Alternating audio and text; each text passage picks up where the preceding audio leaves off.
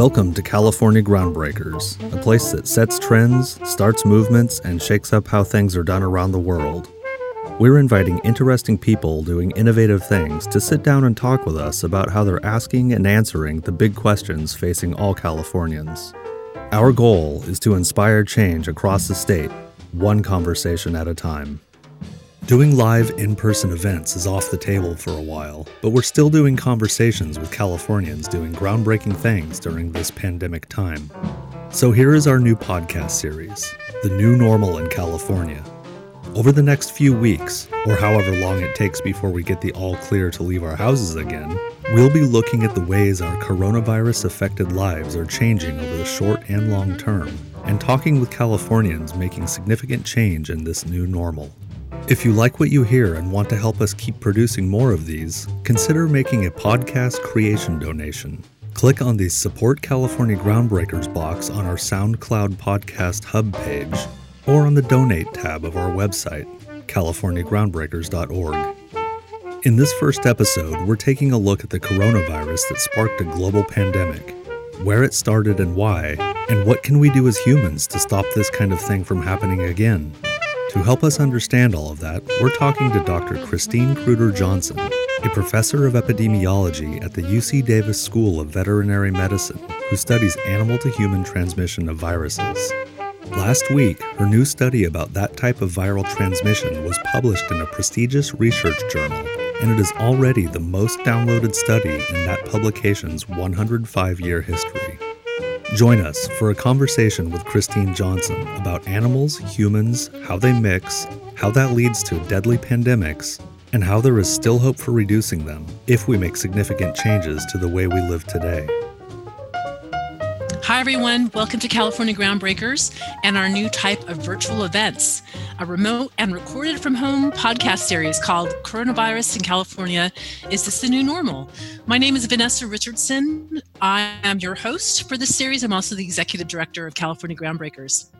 So, this pandemic is going to keep us sheltered in place for a while with more time on our hands to read the news, actually watch the TV news, and to listen to more podcasts like this that focus on coronavirus and the serious, sometimes lethal threat of COVID 19.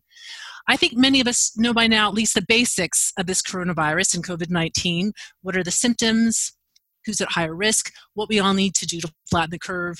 And we may have coronavirus news fatigue. I admit I do a little bit. And mostly I feel a little sad, a little depressed, and anxious about what all of us in the world right now are facing and what the future holds for us. But still, I do read the news, and I can't help but notice the number of Californians mentioned in the news articles who are doing ground groundbreaking stuff right now in this pandemic from our governor and his efforts to keep the number of coronavirus cases low here to healthcare workers and medical experts doing life saving treatments and research to individuals who are stepping up to help others keep things going and make change that will have short term and long term effects in California. So that's why we started this podcast series. And basically, it's about this how will this pandemic change our lives over the short and long term? And who are the Californians making the change in this new normal? So, first up, we're taking a look at this coronavirus in a particular way. How did it get its start? And how will it hopefully meet its end? I read about a few people at the University of California at Davis, just down the road from us in Sacramento, whose jobs focus on answering those questions. And I was fortunate and lucky enough to have them agree to be interviewed. And honestly, I will admit, another reason for starting off our podcast with this topic has to do with Anthony Fauci, the now famous director of the National Institute of Allergy and Infectious Diseases, who's up there pretty much uh, on a daily basis with President Trump during the White House briefings on the coronavirus. Like many people out there, I think he's the equivalent of a rock star in this time of pandemic. He's getting as much or more attention paid to him than any Kardashian sister. And I actually read today that people were circulating a petition to have People magazine name him this year's sexiest man alive. So I I honestly say I would vote for him, and I do tune in to what he has to say every day. So I never thought in my life I would be so interested in epidemiology or immunology or virology, virology or even say those words as often as I do now. But I find those topics very interesting right now, and I am fascinated, personally interested by what people working in those fields do and what they're doing now about COVID 19. So, for this first segment, How do we stop this type of coronavirus before it starts? We're talking with an epidemiology rock star at UC Davis who studies animal to human transmission of viruses. That's how COVID 19 pretty much got its start. Her name is Christine Kreuder Johnson. She is a professor of epidemiology and ecosystem health in the School of Veterinary Medicine at UC Davis, and she directs the Epicenter for Disease Dynamics. And her research focuses on disease spillover and spread, epidemiologic drivers of zoonotic disease transmissions. Zoonotic disease is a new, probably new to you term that you'll know more about later as we talk. And ecosystem processes that impact wildlife population health and emerging infectious diseases. And this is good timing for this discussion because Dr. Johnson authored a new study published just last week in a very big, very prestigious research publication, Proceedings of the Royal Society B, about how, based on the way we live today, it's going to be very hard to stop the decline of wildlife species and the rise of emerging infectious diseases unless we do some pretty major stuff. So we're going to try and talk about that uh, and in plain English um, with Dr. Johnson. Um, or I'm just basically going to be conversational and call you Christine. Um, so thank you, Christine, for joining us today. Thank you, Vanessa. It's a pleasure to be here. So I always like to ask I am always curious, again, how people get their start um, in a certain career, in a certain field, and where they got to where they were today. So, in terms of epidemiology, it's such a, a very specific area. Not a lot of people uh, get into that field. So, I wanted to know what sparked your interest in the field of epidemiology, how you got into that area, and particularly into zoonotic diseases. Yeah, great. I'd be happy to talk about that. And first of all, no one's ever called me a rock star.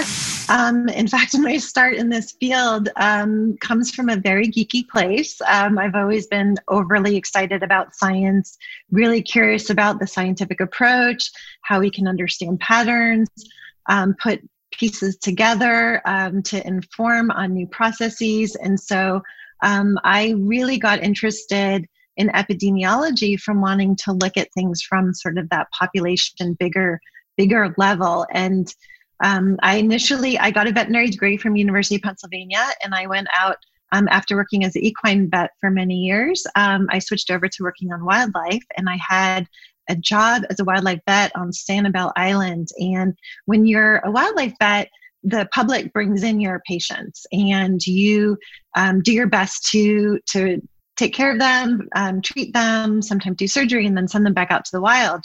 And um, and one thing that really sparked my interest early on was um, a lot of the public were bringing water birds to me with the same sort of neurologic symptoms. So they had um, they had disease where they were basically dizzy and falling over and unable to fly and they were coming in in big numbers. And after a year or two of witnessing this, I got really curious as to what was happening here. And I tested them for all kinds of things, and there was nothing that we could uncover that was the root cause of, of what was happening to them, even though they had the same symptoms, all of them. Um, and so, and a lot of them got better, and, and we were able to release them, but we started to to sort of see what I thought maybe were seasonal patterns. And um, with all the tests coming up negative and me being really frustrated, I started to put together data in big piles and try to wade through it and figure out, you know, how can I make sense of these patterns? Is it seasonal? What's it linked to? And there was no cre- clear time of year that this was happening. And so, um, kind of in my frustration, I, I sought out a, a, degree. So I went and got a, a PhD in epidemiology, literally, so I could understand this data. So I took this data with me. I came to the University of California, Davis, that had a really strong program in wildlife health. Um, and I worked at the Wildlife Health Center and with colleagues in ecology, and I was able to piece together these patterns are these sort of interannual variation in what was happening with these water birds to an underlying harmful algal bloom that was actually making the birds sick. And there was no trace of the disease in the birds at the time because they, we hadn't developed a test yet to be able to detect the toxin in the birds.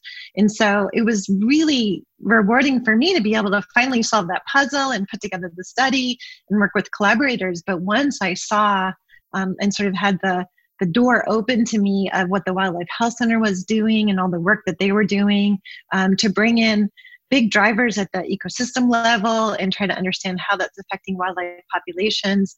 I was basically hooked. And so I, I spent a while um, working on wildlife problems um, for the state of California. And then many of us moved into public health um, especially with the emergence of avian influenza and the recognition that that wild birds play a role in in that disease and, and emergence of that disease. And so many of us wildlife veterinarians and wildlife epidemiologists were harnessed for um, pandemic threats, and we started to to look more broadly at emerging diseases that originate in wildlife and the training in epidemiology really makes it relatively easy for us to move between animal and public health. It's essentially what we call a One Health degree, where we look at animals and humans together um, and the same processes, the same sort of what got me initially interested, that scientific method is the same across species. So it doesn't matter. And the degree program at UC Davis is really strong.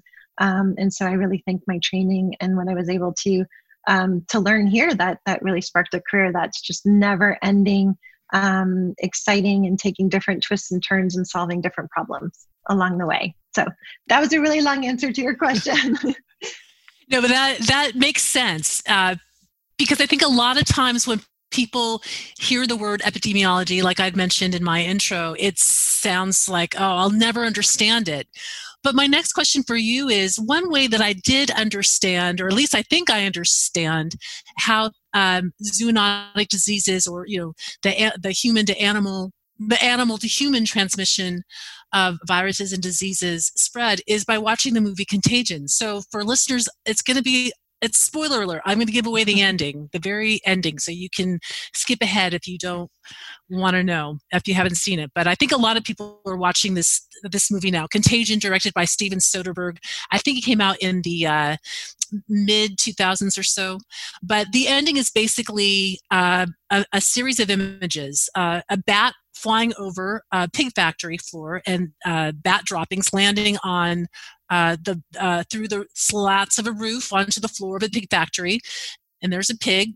It ate the droppings, and then it cuts to a chef in a Hong Kong restaurant cutting up that, that pork, that pig, uh, cutting up the meat, and then he wipes his hands on his apron before going out to do a handshake with a very a, a VIP who is played by Gwyneth Paltrow. Uh, and then uh, I won't give it away anymore, but basically uh, we that starts that's day one and then the beginning of the movie contagion starts at day two to me i'm like okay now I, I get a sense of how small little actions can build up into contagion and a pandemic. So I was just wondering for you if I'm not sure if I gave the spoiler away, but if you've seen that movie, and does that do a good job summing up uh, that you know bat, uh, pig factory, chef, wiping hands and aprons, shaking hands? Does that do a good job summing up how things like this start and spread? Yeah, I think that movie, that very end of the movie, and I, I, think the the way you describe it, you picked up on sort of what transpired there, but I think it's it's hard to tell. It's kind of dark and shadowy. It's try it's hard to tell what exactly is happening. But but that movie was basically informed on and based on the first emergence of Nipah virus in Malaysia, which happened in 1998, and epidemiologists and and um, people who who actually worked on uncovering what happened with that outbreak informed on the movie set um, what this could look like and what could happen. Um, the big difference is that the epidemic that was in Malaysia didn't have human to human spread. And a spoiler alert, we won't go too far about what that really entails in the movie. Um, but but there were over 200 cases of, of acute encephalitis that um, basically is, is, an, is a type of brain infection um, and and a number of people died. Over 100 people died, um, and people in Malaysia were primarily infected by close contact with pigs, which um, which had huge implications for the pig farming industry in Malaysia. Um, so it was it was pig farmers um, that that got infected, and and so that close contact um, with, between the pig and in this case the chef um, it is is very classic for disease transmission for zoonotic diseases. What that movie also sort of unveiled that I that I do worry is sometimes lost on people is it starts out um, you know with that very um, kind of exciting music and and you can see the bulldozer coming in and the bulldozer is is knocking down a tree a, a, a probably a, a, palm tree of some kind where the bats normally roosted and the bats have to leave that environmental niche or that habitat and they end up setting up um, residence and roosting in trees that are right next to the pig farm. And so they're eating their fruit eating bats and they're eating fruit. Um, and in doing so, um, just like all of us are sloppy eaters, they drop a little bit here and there. And that fruit that drops onto the floor is picked up by pigs. And it was actually un- unveiled after many um, you know years of research and in-depth investigations that habitat change and habitat loss that affects bat populations, um, especially fires that are used for slash and burn, um, for, for, for forest clearing, play a role in movement of bat species. And then when you've got pig farms and you've got fruit trees, kind of this dual use of land um, for both agriculture, um, for livestock, as well as agriculture for, um, for growing crops, um, you're encouraging some of these species to come into closer contact. And so the, actual, the reservoir for Nipah virus is is bats and, and that's where the virus emerged and spilled over to pigs and then got amplified in, in pigs and that's how people became infected. And and since then nipah has actually continued to spill over in bangladesh not again in malaysia which is really interesting but another variant of nipah virus has spilled over in bangladesh um, when palm sap is, is harvested from palm trees. And there's been a lot of great research done that's been really fascinating by CDC and colleagues of ours at EcoHealth Alliance that have pushed, pulled together sort of um, how that um, disease has transpired. And that variant of the virus has been human to human transmitted. So the movie Contagion kind of brings together the worst aspects of those two things. Um, and there you go. We won't tell anymore. Yes, it's still uh, definitely a, a good movie to watch. It does seem more like a documentary these days than it does a uh, escapism movie. Yeah, right. but but it's definitely definitely. I I watched it just two weeks ago, and it just it was really. Um, it was kind of scary and just how yeah little things uh, add up to a pandemic mm-hmm. and my next yes. question for pandemics is these have been happening over the centuries there was rabies, uh, the plague, dengue fever. It seems to me, though, it, like a lot of these uh, zoonotic diseases have uh, come closer and closer together in the past, say, 20, 30 years. Um, in terms of like seeing them in the headlines and seeing them in the national and global news, AIDS in the 1980s, uh, then in the 2000s, it was the terms SARS, avian flu, bird flu, H1N1. So these are common terms that a, a lot of people who are not epidemiologists know. And mm-hmm. then now, in most recent years, MERS uh, from Saudi Arabia in 2012, Ebola uh, got its start in 2013, or at least made the headlines in 2013. So a lot of these are really clustered together. I was just wondering, you know, is there something when you're talking about um, the like with contagion and what happened there those conditions are those reasons for why a lot of these um, zoonotic diseases have been happening so close together in, in recent years and are there common are, are there common traits and connections among those most recent ones that are notable Yes, such a good question and so relevant for today. Um, you're right that we have seen infectious diseases emerging at a rate that is faster than ever. Um, and given the interconnectedness of people on the planet, it's more likely that we're going to recognize these. It's more likely that they're going to cause bigger epidemics and even pandemics. Um, and so I think just going back to some of the initial points, I mean, this this has been happening for centuries. In fact, um, we, tr- we trace the origin of most human infectious diseases back to when livestock were initially domesticated. So, you know, livestock were at one time wild animals. They were brought into close contact and um, and and brought up next to people. And basically, at that time, a lot of the regular human pathogens that we think about, like measles and mumps, as just human diseases, were actually um, probably more than likely zoonotic diseases that came over from animals to us. Um, and many of these diseases um, are just now evolving to, or have totally evolved to just transmit among humans. We don't even think of them as zoonotic diseases anymore. They're just essentially human pathogens um, that move around um, at, at, at some scale in the human population. And, and I think you brought up HIV, um, which causes AIDS, which is, which is really a fascinating story with, you know, still some questions, but some really good evidence that HIV was actually a zoonotic disease, that that originated in primates, um, that there's actually been multiple spillover events from different types of HIV, um, from different species of primates. um, only one of which ended up causing the AIDS pandemic. Um, and there's evidence going back all the way to 1908 um, based on what we call the molecular clock. So, looking at the evolution of that pathogen and, and how um, it's accumulated its mutations over time. Um, probably the original emergence of that of that virus was was back in the early 1900s, and that's based on bank samples from the Democratic Republic of Congo um, that show that there's evidence of that virus circulating then. And of course, the first case of AIDS wasn't detected until 1981. Um, and it wasn't discovered until 1984 um, that that this the, there was actually this new virus um, called HIV. And so it's it's really important to note how long these things can percolate and go unnoticed for for for decades even um, um, especially in some populations that don't have a lot of access to healthcare and i think um, it's one thing that we sometimes think about um, with these pandemics and or epidemics. I'm I'm really interested in how I feel like um, viruses don't get discovered oftentimes until a doctor gets infected, and then when a doctor's infected, they get they get of course the healthcare access and the and the discovery that needs to happen to actually unravel what is this pathogen and and and, and is it something new? And I think um, I think if we went back in time and looked over as we discover viruses, that that is often the case um, because it's it's very hard to recognize um, spillover that doesn't affect a lot of people. Um, and you and you bring up rabies as another good example. So rabies, this is not a this is not a virus that is human to human transmitted. Um, you actually need contact with an infected animal, typically a dog.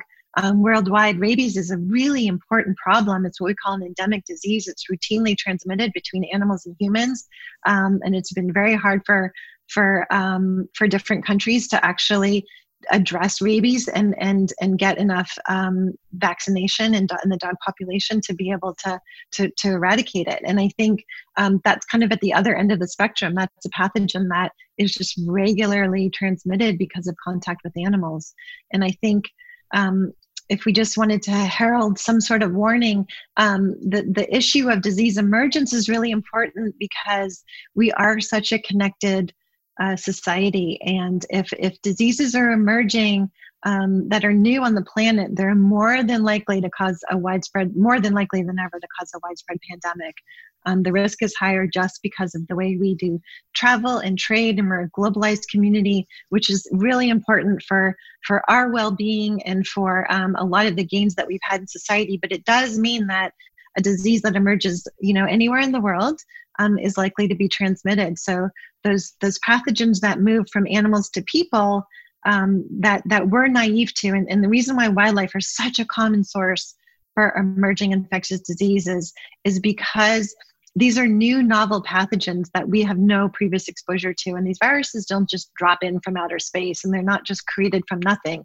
They typically have evolved from viruses in animals. And these viruses are either pre adapted so that they can infect humans eventually, or they're evolving to, to adapt and infect humans. And wildlife are, you know, thankfully a very rich biodiverse source of um, of, of biodiversity on this on this planet and, and and they all have their own viruses and so some of those are are a little bit high risk. Most most viruses in animals stay in animals. They're always going to stay in animals but there's just a handful that on occasion will spill over. And when they do spill over because of our interconnectedness um, it's certainly a higher risk than ever before. And all the diseases that you mentioned are zoonotic diseases.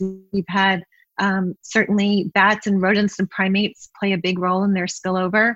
And, um, and, and some of these species are globally ad- uh, abundant and they're sharing habitat with us, and, and the other species are, are you know overexploited and hunted and and so um so it's worth it's worth recognizing kind of what are our interactions and what are we doing to to enhance re- risk and what can we do to prevent risk so, with this coronavirus uh, and COVID 19, which comes from it, has it been determined how it specifically got its start? And, um, and also, how, as far as what you and uh, other researchers know, how is it different uh, from other coronaviruses or zoonoses? Zoonoses, that's another term. Yeah, yeah, exactly. And zoonoses are just any, any. Zoonoses pathogen that can go from an animal to humans. It's sort of our definition. um, and it's a big group. It's a big group of pathogens. Um, not all of them cause emerge are emerging infectious diseases, um, but coronaviruses are an interesting group. So that's a that's a really huge group of viruses. It's a, it's a very diverse group of viruses. Um, mostly um, coronaviruses infect the animals on the planet. Um, there's only a handful, um, six, now seven, that infect people. Um, and and so um, so we, you know, as veterinarians, we think about coronaviruses a lot. There's a lot of um, a lot of different viruses that we seek to control in cattle and poultry and and, and other species.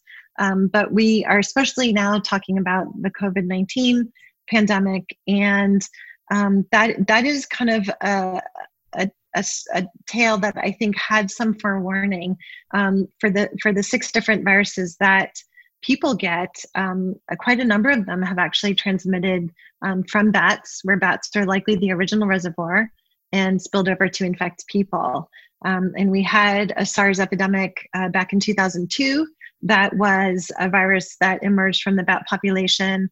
Um, there were there were animals being sold in markets, and it specifically was recognized um, by colleagues doing a ton of research in this area that there were um, a civet cat that was infected and there were animals in the market that were infected with this virus and it went on to um, become transmitted to humans and and infected people. I should um, ask, and, what is a civet cat? C I V E T cat. Yeah, what type of cat exactly. It's it's a wild cat that is um, that is um, quite often brought into um, wildlife markets and um, and has a role in the culture um, and and sort of a taste for that. It's also very heavily farmed cat, um, and it's used to make coffee and all kinds of things that um, that that you know are done in other cultures. And and so yeah, it's, it's it's just a wild cat that's native to that area. It's it's both um, farmed and it's it's captured in the wild.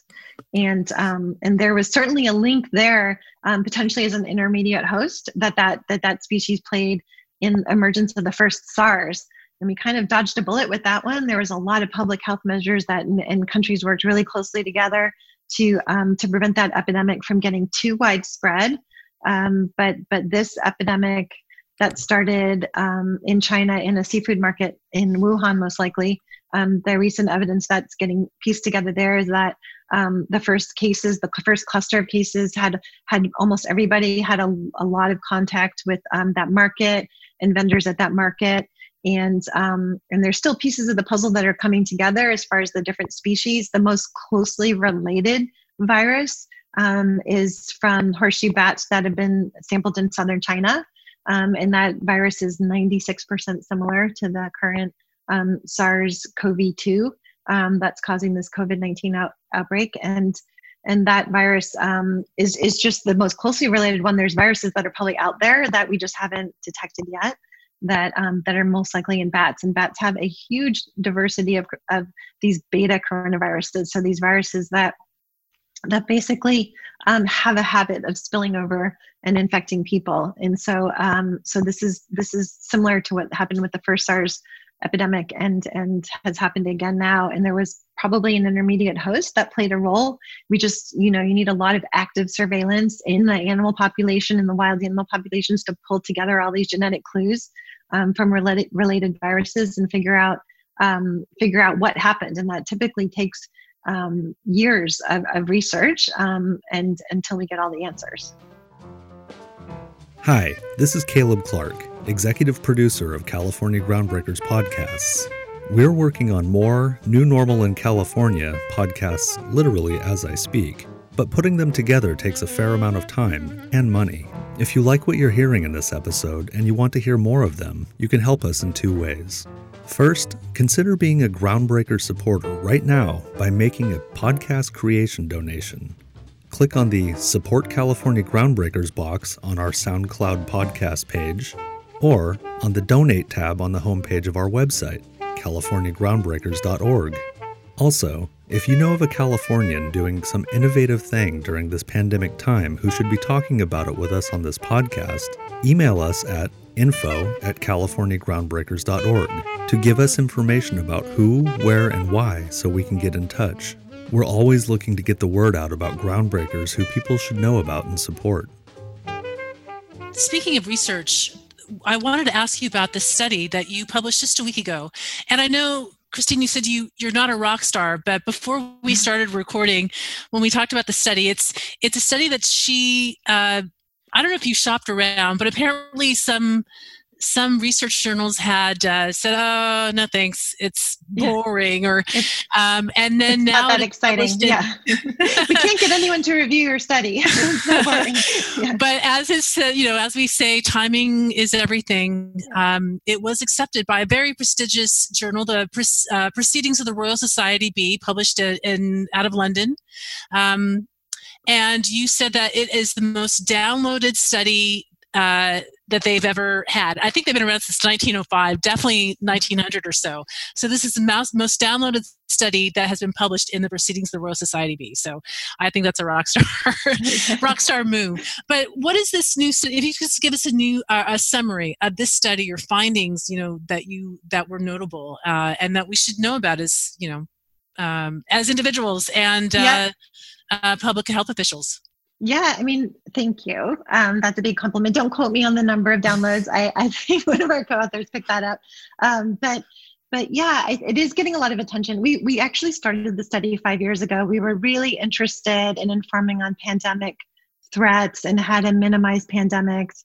And this this study really takes a global view of spillover risk. And what we did that was different. We looked at all the viruses that have spilled over from mammals to humans. So we we had there were over 142 viruses that we could include in the study where there was enough data on sort of where which mammals those those viruses had been reported in. And we linked that data to trends in species abundance um, and, the, and, and looked at the likelihood that those different mammals have shared viruses with us based on the number of viruses that we've gotten from them, as has been reported in literature. And we worked with the, um, the IUCN, the International Union for Conservation of Nature, um, their red list of species, and they, they actually make a huge effort um, and have worked for, for decades to, to understand species declines and, and, and identify which species are really declining, declining rapidly and are threatened with extinction. And if they're threatened, what are the reasons underlying that? So what, what, are, what are the causes for those declines?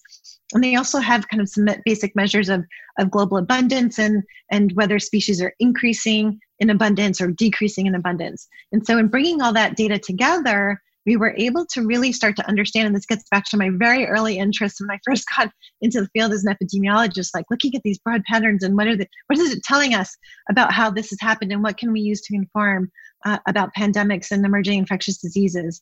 And um, and what we found, which which is kind of something that we sort of expected and seems very intuitive, but we finally had some evidence to back that up, which is that disease transmission has been especially common from species that are highly abundant and, and either have stable population numbers or actually increasing in population numbers. And so we actually brought in domesticated species and looked at the different viruses that they have.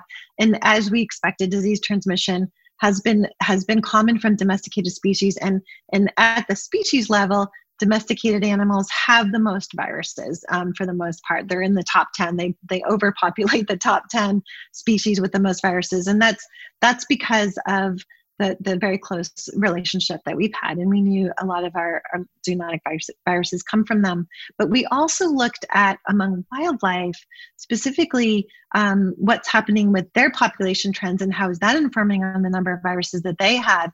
And there are species of, of wildlife that are also increasing in in population abundance.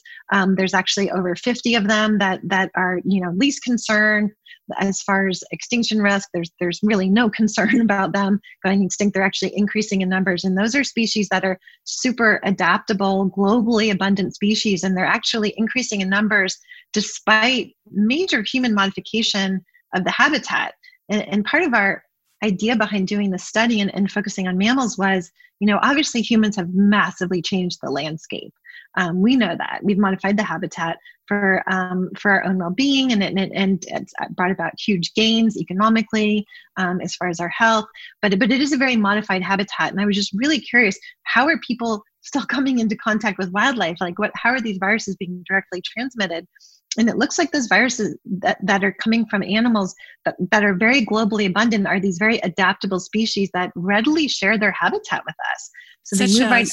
Well, such as some spe- species of rodents that that cause um, a lot of the a lot of the pathogens that you mentioned early on um, you know the, the black rat that causes plague and and and and the house mouse that that actually causes um, some viruses that we worry about um, that cause um, pulmonary syndrome um, that from hantavirus.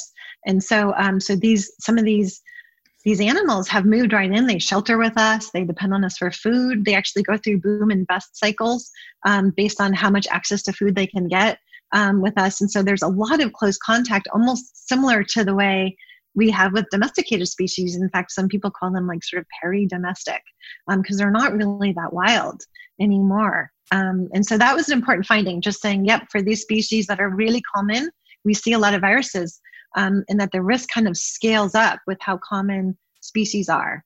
Um, and then we had some really notable findings in terms of contact with wild animals that are more scarce. And I'd be happy to talk about that as well. Well, I do have a couple questions uh, based on on those results, and one of them is, um, well, in terms of livestock, I do have a California specific question for you.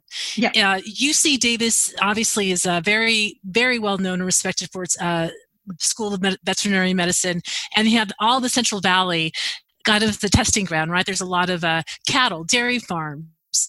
Um, poultry farms and crop fields that could be home to uh, mice and rats and bats. So when I was thinking about that, I thought, should we Californians who live near these areas, should we be concerned uh, about zoonotic spillover? Yeah, it's a great question. I mean, the the the livestock veterinarians in California are among the best in the world, and they keep a very close eye on diseases that livestock get. In fact, they work really hard to eradicate diseases in livestock and poultry in the state. Um, and, and I think really sort of spearhead best practices in how to minimize disease transmission within herds and flocks and um, and that goes an extremely long way to keeping us safe and and that's you know veterinarians have all along played a really big role in food safety um, because these are basically zoonotic diseases again that come from animals to humans through our food um, and they do a tremendous job making sure that um, that our food industry is very well protected from diseases and that includes making sure that there's not wild animals rodents bats other species that are coming into contact with with the livestock. And and the the um, they're they're basically protected from disease transmission um, and we keep diseases out as well as um, keep a close eye on what diseases are, are in the populations. Um, so we really have no concern um, here in the us and i think um, there's a lot of best practices that could be shared. Um, i think disease transmission from from animals to humans especially to livestock keepers especially some of the poorest livestock farmers in the world um, is a, is a major disease burden, and I think that's that's really something that that we can inform on and, and, and share technology around because um, you know food security is a really big issue and livestock production is growing rapidly in the rest of the world. And in finding ways to keep that food source really safe and, and make sure that there's no emerging infectious diseases because you know some bat dropped a piece of fruit and pigs ate it um, is going to be really important in the future so thank you for asking that yes. Uh, I, I, I just thought that was interesting. We live in California and we are surrounded by a lot of animals, domesticated and, and wild. Uh, and then speaking of domesticated animals as well, uh, I think last week it was, I read about how uh, at least one tiger, maybe two tigers in the Bronx Zoo uh, tested positive for coronavirus. And my Twitter feed went crazy about, oh my God, do I have to give up my cat? Uh, am I infecting my pets? And should I give them away? And uh, will there be concern about all these pets being dumped at, at, shelters or on the road because there's concern about coronavirus? So I was wondering in terms of zoonotic spillover between our our our pets.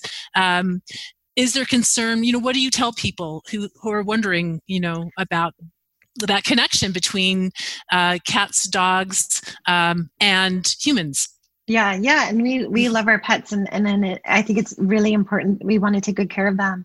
Um, there's that's actually been an extremely rare event. I think the Bronx Zoo and the tiger was was was only detected because of the super sharp veterinarians that that work there. We still don't know how the tiger got infected. Um, but really? but after that, yeah, yeah, it's still a mystery. um, but it definitely was infected um, from from a human somehow somewhere. Um, and they're of course having a really disastrous epidemic in in the Bronx right now with COVID nineteen. Um, and and so there's a high number of people that that are infected in that region. Um, um, but but as far as pets, there's just it's been extremely rare. There's a couple dogs, a couple cats um, in other parts of the world that that have been infected, and and it, it's it's a hundred percent been people giving it to their to their pets, and so um, so people are getting COVID nineteen from other people. We should be clear. There's there's the potential that you could infect your pet with really really close contact, a lot of really close contact, which some of us have, and so I think just you know abundance of caution best practices is to try to minimize um, contact with your pets if you have covid-19 and you're sick it is a zoonotic disease and these things go both ways um, but but but people are going to get covid-19 from people and, and, and if we have more questions on the on dogs and cats um, the small veterinarians at uc davis are really well poised and they have a ton of information up on our website that goes into a lot of detail about what people can expect in terms of um, COVID 19 if, if they're sick with that and, and what might happen with their pets. And we'll put that link on our podcast. Great, thank you. Uh, Anthony Fauci up at the top. Uh, I saw that you also have a I guess a federal connection with a program that you work at or maybe are even in charge of called Predict. And I read that its mission is tasked with detecting new and potentially dangerous infectious diseases and also helping labs worldwide to stop emerging pandemic threats around the world. And that uh, Predict has been getting funding for the past 10 years, I believe. Um, but its funding wasn't renewed. I think last year it was announced uh, you're, you're not going to get funding and it's going to be shut down March 2020, which was last month. But of course, global pandemic happened. And I'm wondering what is now happening with Predict.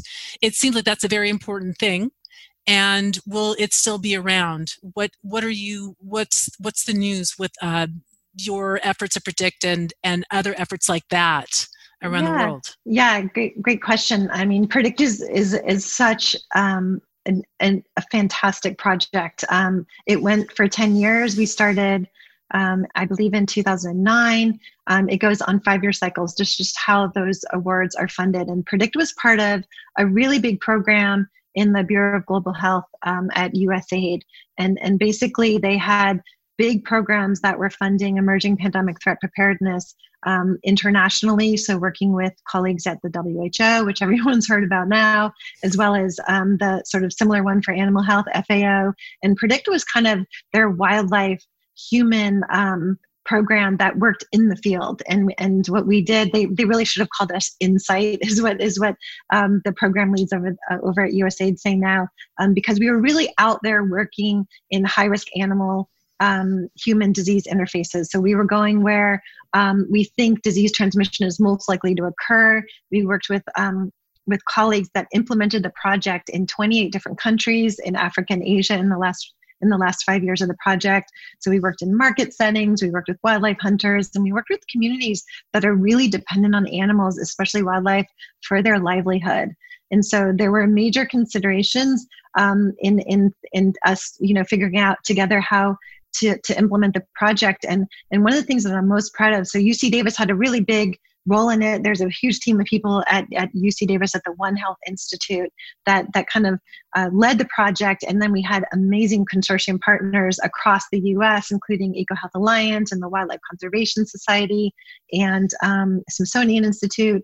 And, and our colleagues worked really to come up with best practices and how to to safely sample animals, wildlife especially, in the most ethical way, in the most in the way that would most protect um, the animal and people. Um, so we talked about biosafety, um, and it really went all the way from the field work to the lab work, and and really strengthened capabilities in working in um, in pandemic preparedness and the countries that we worked with you know they were really engaged felt like they had a huge role to play in pandemic preparedness. We together implemented what we call one health surveillance. So essentially essentially we brought sampling activities together for animals and humans which which really hasn't been done anywhere. And we had cross trained one health staff and scientists that that worked that way together across the animal and human dimension. And we also gathered behavioral data so we could get insight on cultural and social demographic issues that are going to impede disease mitigation efforts. And, and that project just went to its natural end. We knew the project was ending. It ended in 2019 um, in September. And um, USAID um, just wisely extended us. And so they, they were already extending us, um, knowing that they wanted to sort of um, continue ties with the organizations um, that had spearheaded this work. And then just this month, they gave us um, emergency funding because of the pandemic. So we got a big emergency supplement, as many um, federally funded projects are doing. And our emergency emergency supplement is going to be used to to essentially help um, countries, partner countries, um, where we have colleagues that are working in that space um, do early detection for COVID-19. So we're we're we're we're helping equip them and, and doing sort of technology transfer for sort of the best practices in what's working really well um, for detection of COVID-19. And what's been so amazing about this project, which always is, is the is the network of people. So these scientific colleagues that just readily help each other out across boundaries, um, they're collegial now. They know each other. They have everybody on speed dial, and we get to talk to them and we learn from them. And they're going to probably learn from us about how we've handled this pandemic and, and some of the really hard lessons we've learned in this country as far as what needs to happen for social distancing. So we're poised and we're going to be talking to them tomorrow and the next day and the day after and um, and really work with with our One Health team on informing their governments on, on sort of what response is needed, and and hopefully we can all, as we move through this, um, have lessons learned, so we don't have to all learn everything from scratch. Do you think now it'll be easier for countries to uh, coordinate efforts along those lines, especially now we're all in it together uh, with this global pandemic. Uh, so, with efforts like Predict and getting more efforts like Predict started and continued and funded, do you think that it will be easier now that we've all, you know, we've all experienced what could happen if it's if it's not that there are yeah. things like Predict? Yeah, I mean, I, I, certainly hope so, and there and there's certainly a future for Predict, and and and I think USAID is actively planning ways to to continue that work and have always been um, working in that space, and and their their pandemic sort of um, scope will continue absolutely, um, and and I think they're really an important player in that space because the way that they operate, you know, they're they're really um, winning the hearts and the minds, um, and and they're really a well trusted organization that operates sort of seamlessly in other countries.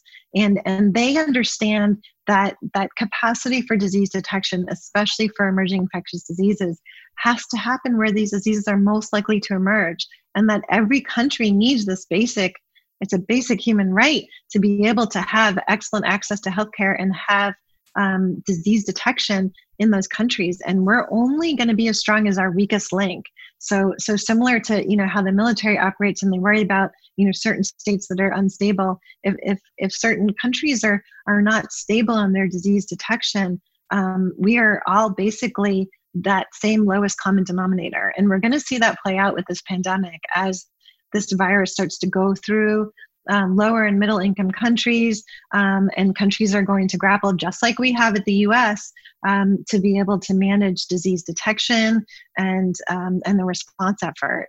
And, and USAID has a huge role to play in, in strengthening that sector. And, and I think the global communities are more poised to work together than ever. Um, the, the emergence of this virus from China and data sharing and, and notification, early notification of what's happening has never been more expedited. And scientists are more collegial than ever. Almost every scientist that works on infectious diseases has pivoted to this topic to, to race for um, improved medicine and vaccines um, that, that can help battle this uh, this pandemic and and that's happening internationally and the, and the collegiality and the information sharing internationally has never been better so that is the silver lining that that is a, that's very heartening so i have one last question for you and i guess it's a post-pandemic question.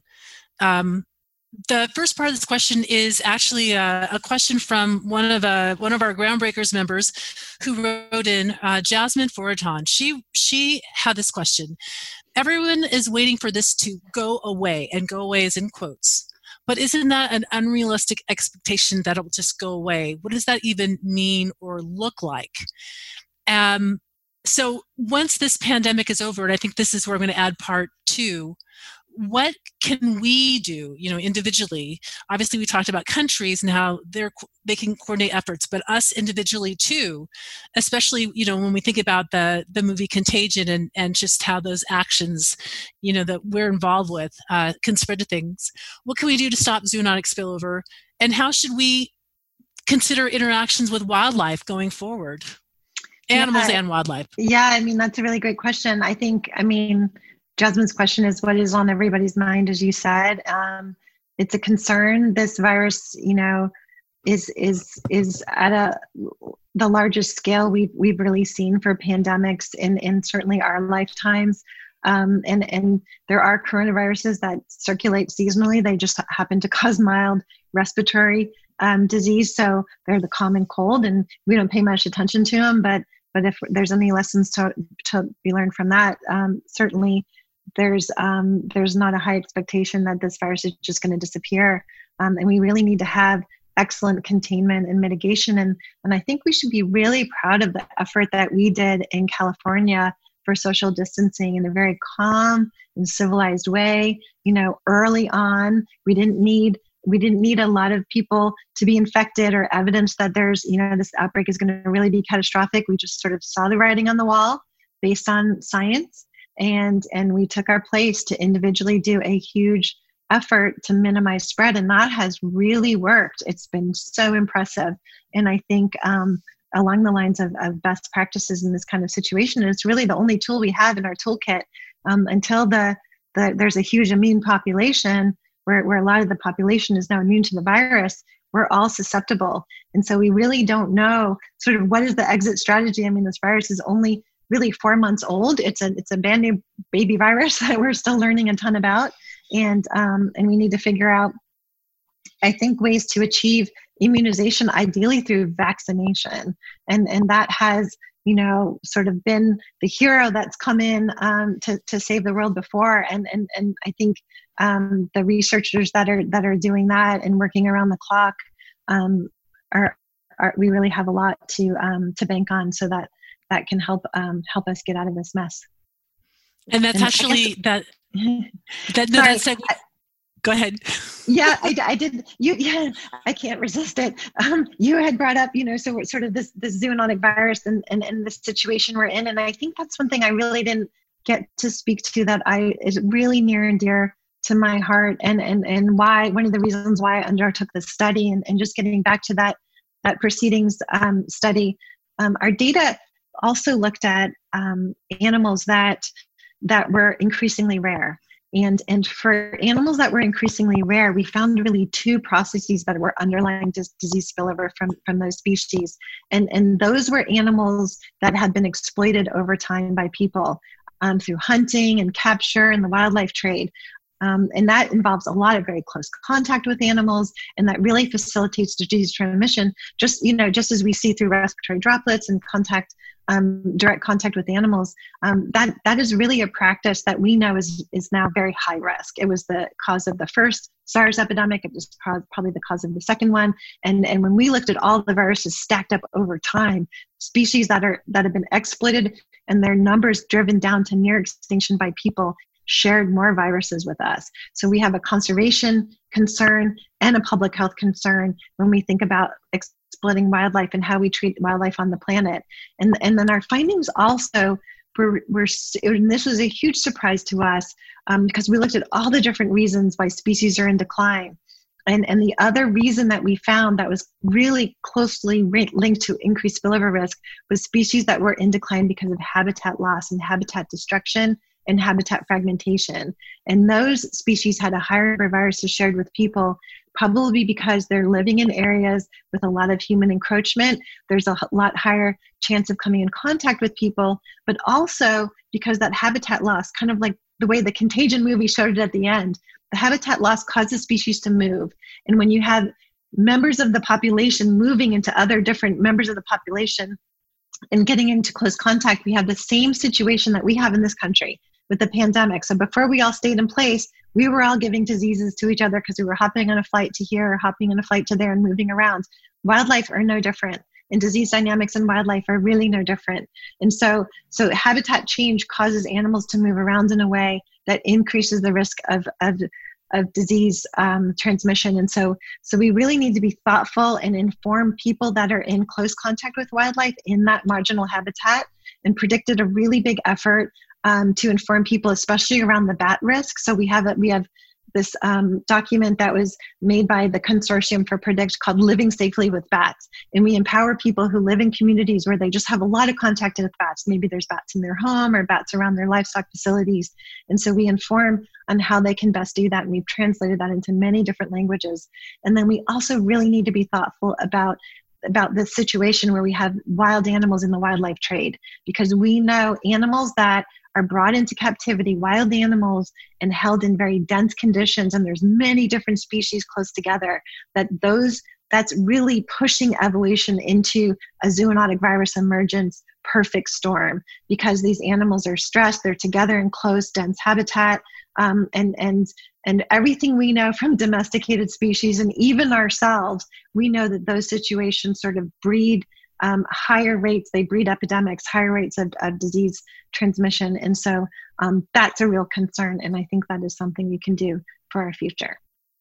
Yeah, that sounds like those are two efforts the wildlife trade, and then in terms of like habitat, seems like those yeah. are going to be two more prominent uh, areas that get a lot more attention and hopefully support. Yeah, yeah, okay. I think we've learned a lot.